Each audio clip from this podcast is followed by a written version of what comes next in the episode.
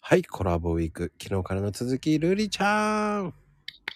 ありがとうございはい。いやー、昨日はね、嫌われる勇気ます。うん、うの方を紹介していただきましたけど、ん、うん、うやっん。ぱり、それはちょっと昔だから、うんいや、今読んでほしい本とかありますか今、絶対みんなに読んでほしい本は、うんツイッターでも紹介させていただいたんですけれども、ううん、ん。まさか裸でも生きる25歳女性起業家の号泣戦記、山口恵里子さんの本です。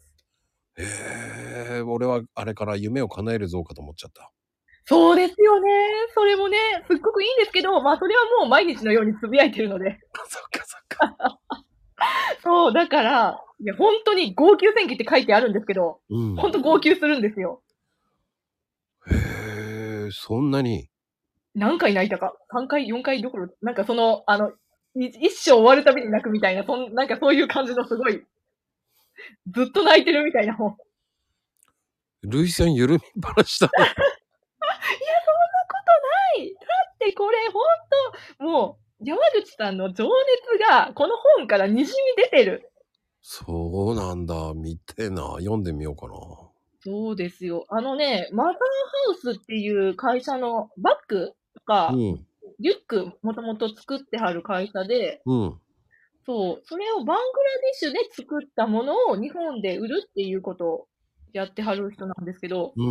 うん。うん。それの立ち上げの話から書いてあるんでね、どんだけ苦労してはったか、どういう苦労があって、このバッグが、リュックが成り立ってるかみたいな背景がもう全部書いてあるんですよ。ああ、でもね、海外って難しいのよ。うーん。うん。思うようにいかないのよ。日本人の感覚と違うから。そうそう、そういうのがね、うん。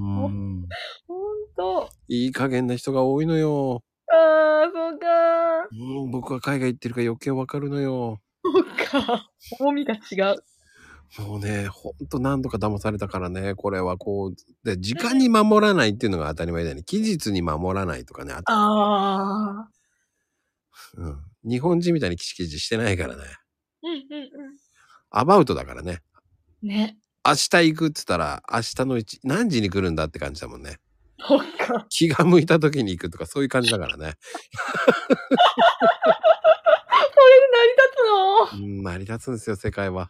すごいうなぁ。ん。いや、でもぜひ読んでみたくなるなうん。うん。うん。ぜひ読んでください。はい。ってなことで一週間ね。うん。